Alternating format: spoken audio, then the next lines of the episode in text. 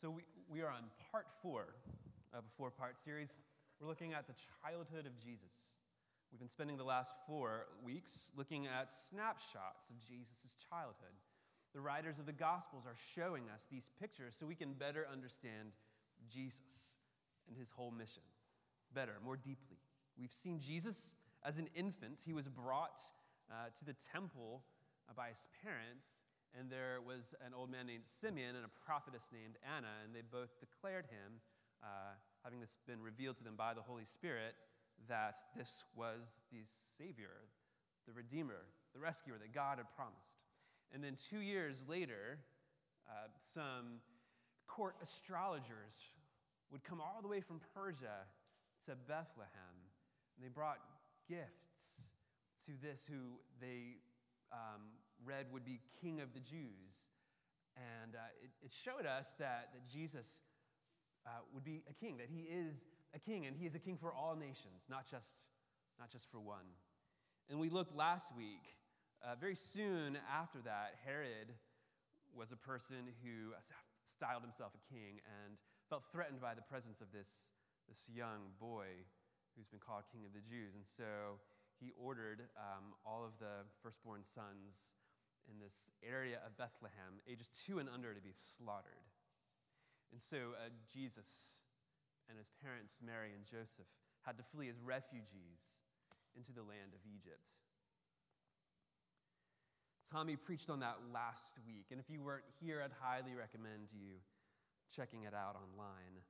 Today, we jump ahead 10 years to an account when Jesus is 12. The family has since returned from Egypt and they have made their way to Galilee into a town called Nazareth. This is a fun passage. It's colorful, it's a little confusing, and it's deep. And in looking at it, we're going to learn uh, something about Jesus, we're going to learn about the Father, and we'll learn a couple things about ourselves. So, the Son, the Father, and us. Before we do that, let's pray.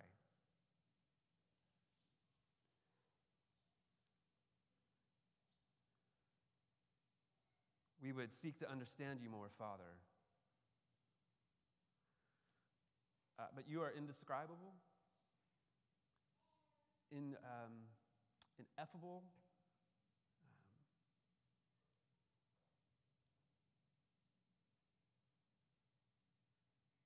we can't understand you uh, without you revealing yourself to us.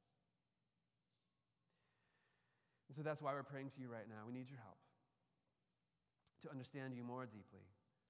Um, not just as an idea or as a concept, but as a person. We want to know you as our Father. Jesus, we want to understand you and your mission. And in doing so, we ask that you'd help us understand ourselves as well. We need your help, so we ask your Spirit to be here, working in our hearts and in our minds opening our hearts to your word, opening your word to our hearts. This we pray in Jesus' name. Amen. So I have to say, I was pretty excited uh, when I learned I'd preach on this passage uh, about a boy when he was 12. Because, yeah, I, I have a boy. He's 12. I have four boys, actually. Jen and I have boys ages 4, 7, 9, and 12. And a line that we've repeated over and over, like a liturgy, dozens of times a day. what were you thinking? What were you thinking? Now, I see a couple of you uh, who have grown adult sons who are kind of nodding with a bit of Schadenfreude. Like, yes, yes. And uh, I see a number of you who have infant sons who look frightened. Well, not frightened enough. I know what you are. I know what you are raising. So let me tell you a few things about boys. And some of us might be uh, sensitive to gender distinctions, but physiologically, boys are very different than girls. There are reasons why they do what they do. Bodies, uh, the bodies of boys produce less serotonin than that of girls. Serotonin is the hormone that suppresses impulsivity. That's true. Come on. Now, combine that with the fact that boys produce more testosterone than girls. You can see why boys do crazy things. They act aggressively and impulsively. And, and when they're asked, What were you thinking? the most honest response for them is nothing. boys just do. They don't think. They see a drum and they bang it. They see a tree and they climb it. They wonder what it's like to fly. And then they jump. They see their, their sister's uh, green nail polish and they think, I could look like the Incredible Hulk. So they just paint themselves. They don't think, they just do. What were you thinking? Nothing. Uh, here's some other differences between girls and boys. Girls have 15% more blood flow to their brains than boys. the occipital lobe of a boy develops more slowly than that of a girl. Boys have less gray matter than girls. They have less electrical activity. Again, this doesn't seem to surprise any of us here, does it? But all this explains why boys are horrible multitaskers. It's, it's why they get fixated on one thing. It's why they become zombies in front of a TV or a video game. It's why they seem to ignore or not hear their mother when the mother is standing right over them calling their name. They really don't hear it. They can't. Like they're physiologically not able to process their name because of the way that they're wired. Now, I mean, sometimes they're being obstinate, but really, most of the time, trust me, most of the time, they just can't hear. It's creepy. Why do I labor all of that about boys? Well, I tell it to you because of the experience that we find Jesus having when he's 12 years old. And I think it gives us some background to what's going on. Being 12, he's almost 13, the year that Jewish boys become what's called a son of the commandment or a son of the law, a full member of the synagogue, officially a man. And just as they had been doing every year, Jesus and his family for the last several years had been traveling from Nazareth down to, uh, to Jerusalem for the Passover.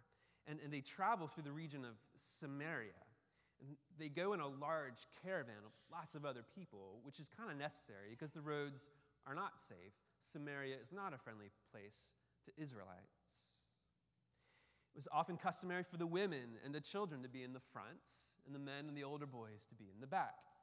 Because Jesus was right on the edge there between boyhood and manhood, you can imagine him back, bouncing back and forth between the front and the back with his mom, with his dad, and then bouncing around to his cousins, aunts, uncles, friends, family, playing, talking, walking.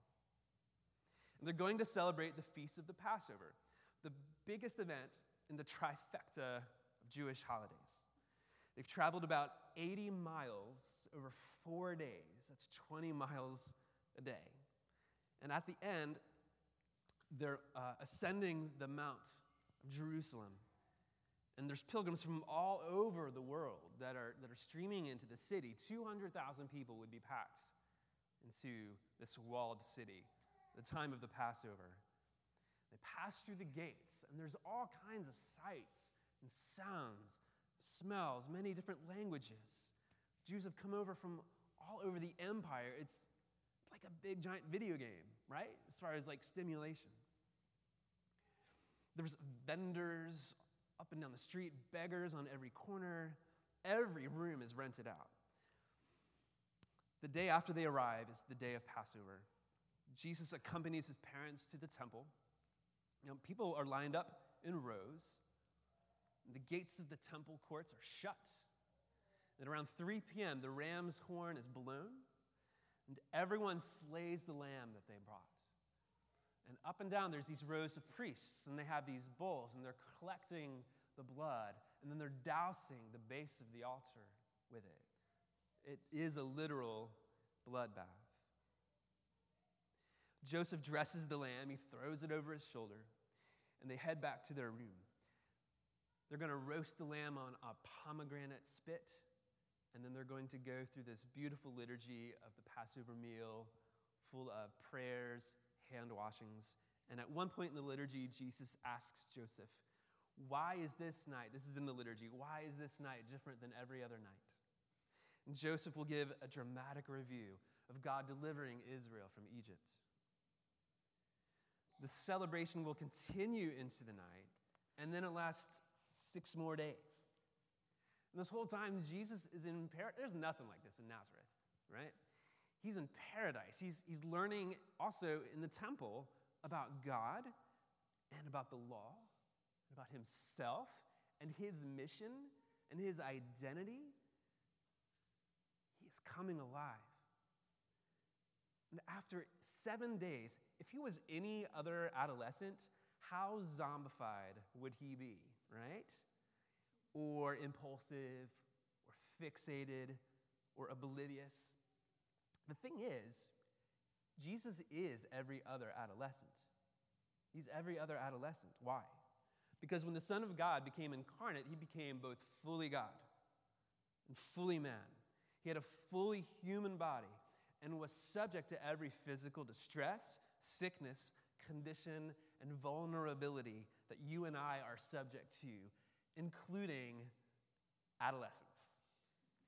Yet he was without sin. Without sin. So, did you see how he could possibly miss the caravan without sinning? Physiologically, being an adolescent, it would have only taken a window of 15, 20, 30 minutes to miss the departure of the caravan, and then he's stuck. You can't go running after the caravan. The roads aren't safe. He's stuck in Jerusalem, not willingly causing his family distress. Now, some people suggest that he did disobey. But that's impossible because Scripture tells us over and over that he was without sin from start to finish, birth to crucifixion. He was blemishlessness. He was without sin. Some suggest that uh, staying in Jerusalem in the temple was a higher ethical priority for Jesus at this moment. So he put that before following his parents in the caravan. Well, he had a whole week to honor his parents by telling them, hey, I'm going to stick around a few days. Uh, but he didn't do that. So, I mean, and it could have also been a simple mix up.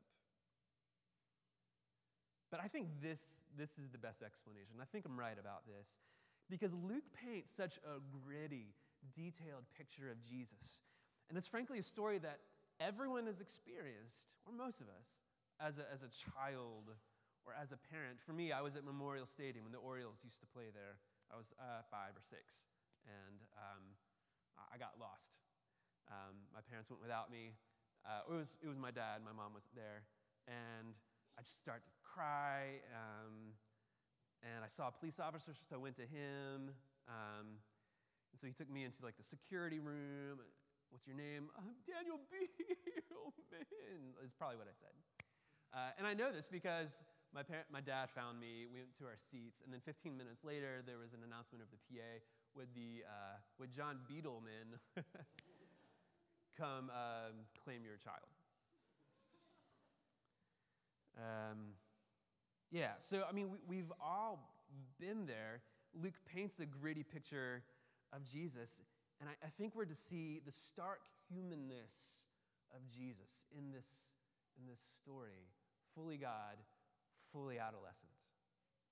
But so what? Like, so what that he was fully adolescent? What, what difference does it make to me or to you? Why are we even talking about it? Well, I think it shows us how deeply uh, Jesus can sympathize with our weaknesses, right down to our adolescence. He's experienced everything. I mean, he's experienced the big stuff, right? He, by the time he was crucified, he had experienced the big stuff. He had experienced the death of a family member. This is the last we hear about Joseph. We can surmise that Joseph died somewhere in between this point and when Jesus started his ministry. Uh, he's experienced uh, the deep grief of seeing a world racked with injustice the big stuff, but he's also experienced the little stuff. Like all the little things about our jobs that make us experience futility, or the common cold, or whatever is the first century equivalent of constantly misplacing our keys, tearing our pants, breaking our glasses, or a shoelace. Or getting overcharged by the cashier, or getting into a traffic jam because of some protesters or single tracking. I mean, he experienced the first century equivalent of all of that. He understands how all of that just kind of builds up and eats away at your soul. He gets it, he's experienced it. I mean, how comforting is it to hear that uh, someone has gone through the same thing that you've gone through? How comforting is it to hear you're not alone? Uh, I remember when we were financially hit really hard in the real estate crash of 2008, and I felt pretty foolish by it, like I should have somehow anticipated it. Um, but our realtor, who was also a friend, said, You're not alone. I got slammed by this too. We're living in rural Florida, so I mean, we're definitely not alone there. Everyone got slammed by it there. But to hear it was really comforting that I'm not alone. Or um, after a couple years on the mission field, talking with a counselor, like I experienced some pretty dark thoughts. It's not easy living overseas. Um, and he said, I, I lived overseas too. And I experienced those same thoughts, actually a little worse. You're not alone. Our wonderful counselor, Jesus, begs us to talk to him about our stuff because he's been through it all. From the day he was born to the day he was crucified, he experienced every temptation we can experience. He experienced the full range of human suffering, yet didn't sin. As Hebrew 4 says, we do not have a high priest who is unable to sympathize with our weaknesses but one who in every respect has been tempted as we are, yet without sin. Let us then with confidence draw near to the throne of grace that we may receive mercy and find grace to help in time of need. So, Jesus misses the caravan. And one might think that maybe it was Joseph and Mary that were irresponsible, but Jesus was almost a man and he was capable of joining up with the caravan, meeting them at the right place at the right time. And when we, when we lived in Vienna, um, at one point our oldest son was seven, and every day he and another seven year old with a 10 year old girl and a 13 year old boy would travel on public transportation by themselves without parents, taking the tram, walking two blocks, taking the metro 20 minutes, crossing a really busy street, going to school. Every day, we felt fine about it, and I think in most of the world, parents feel fine about their kids at this age, like being independent, figuring stuff out on their own, being responsible. Um, so Joseph and Mary probably that Jesus was with the other, like either in the front of the caravan or in the back or with some cousins or friends. And not until the end of the first day did they realize he wasn't there. Where could he be? Um, imagine Mary's horror. I mean, is he on the road somewhere back there? getting waylaid? Is he back in Jerusalem where there's lots of shady characters doesn't feel that safe either? Uh, imagine her embarrassment as she has to tell the whole caravan, could we go back 20 miles to Jerusalem? I kind of misplaced something. What was that? Uh, just the second person of the Trinity. Can we go back, please?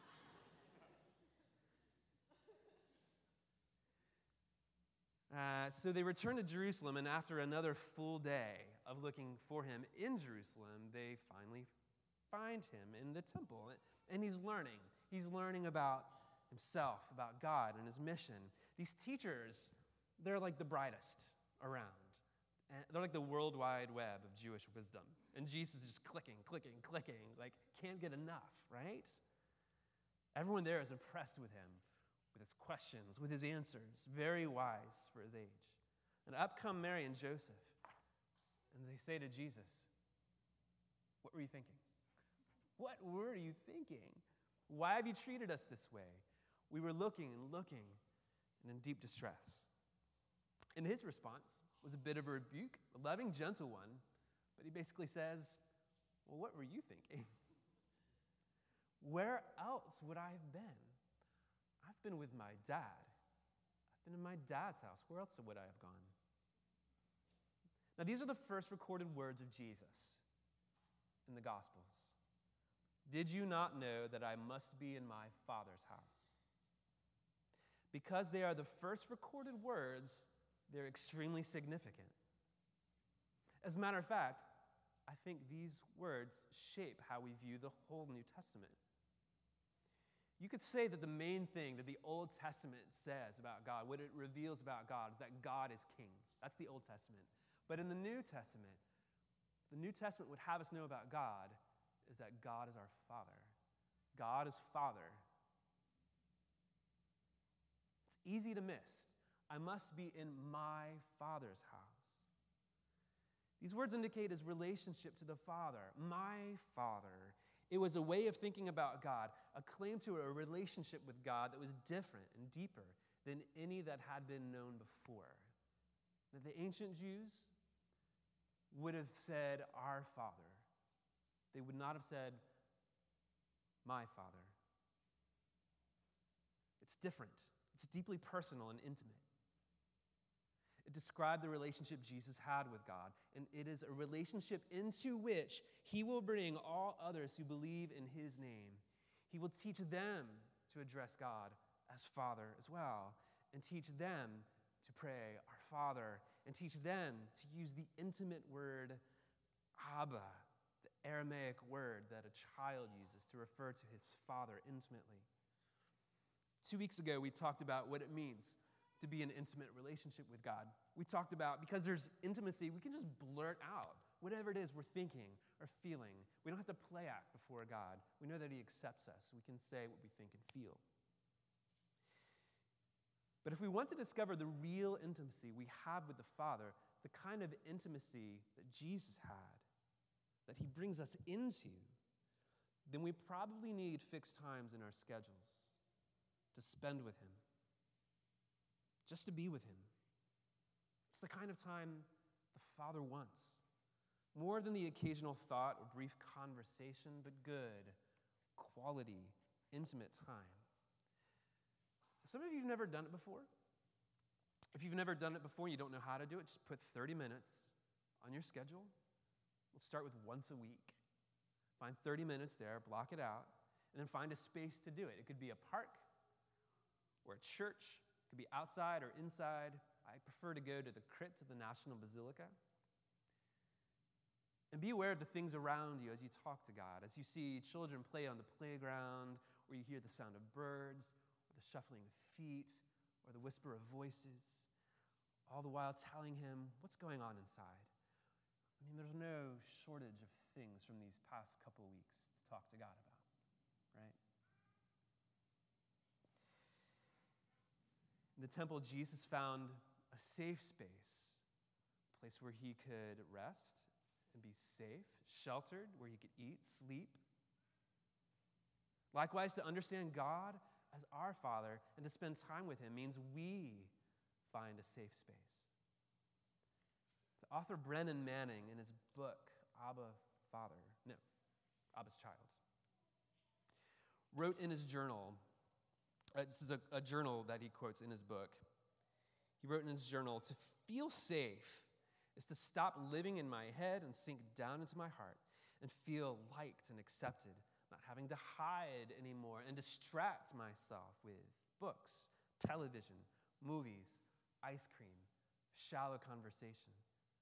It's staying in the present moment and not escaping into the past. Or projecting into the future, alert and attentive to the now, feeling relaxed and not nervous or jittery. No need to impress or dazzle others or draw attention to myself.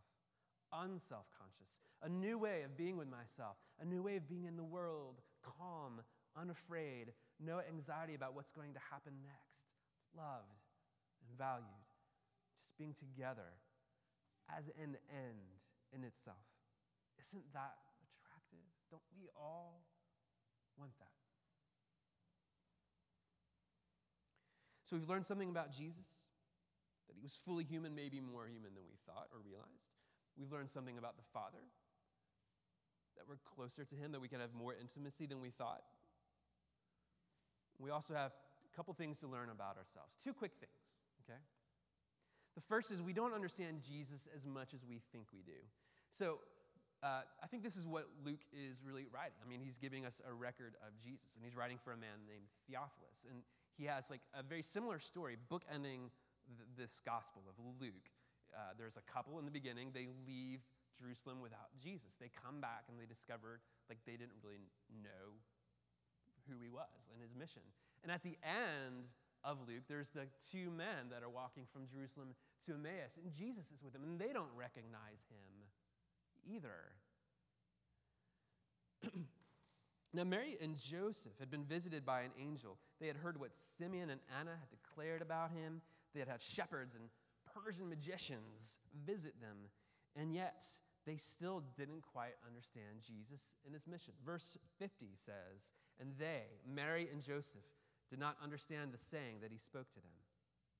Now, if they didn't fully understand him, then surely we have work to do. This is for those of us who have known Jesus our whole lives, and it's for those of us who are skeptics who also have our minds made up of who Jesus is. Jesus is not where Moses, uh, excuse me, Jesus is not where Mary and Joseph expected him to be. He was also not who they expected him to be. We too need to be careful we don't make up our mind about who Jesus is. We need to diligently search for him, praying, opening the scriptures, not approaching them with our minds made up, but letting the Spirit speak through them. The second thing is to learn about our mission.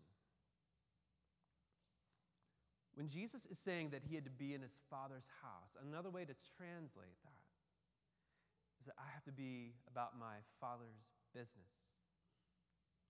The Father's business is nothing less than the renewal of all things. When Jesus brings us into a relationship with his Father, he brings us into his mission too. We tell others about the good news of Jesus. We find ourselves transformed. We engage our vocations wholeheartedly, knowing they contribute to the flourishing of our neighborhoods, our city, our world.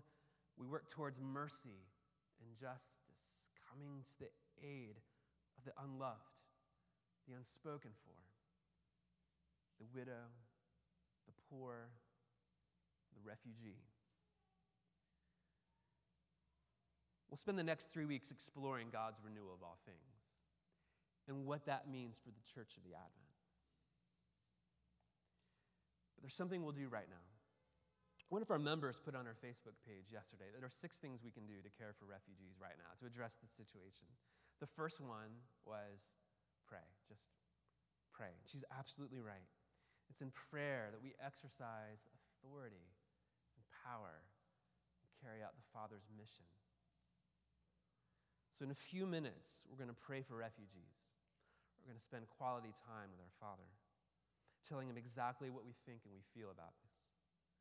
Knowing that Jesus, in His incarnation, identifies with them. Let's pray.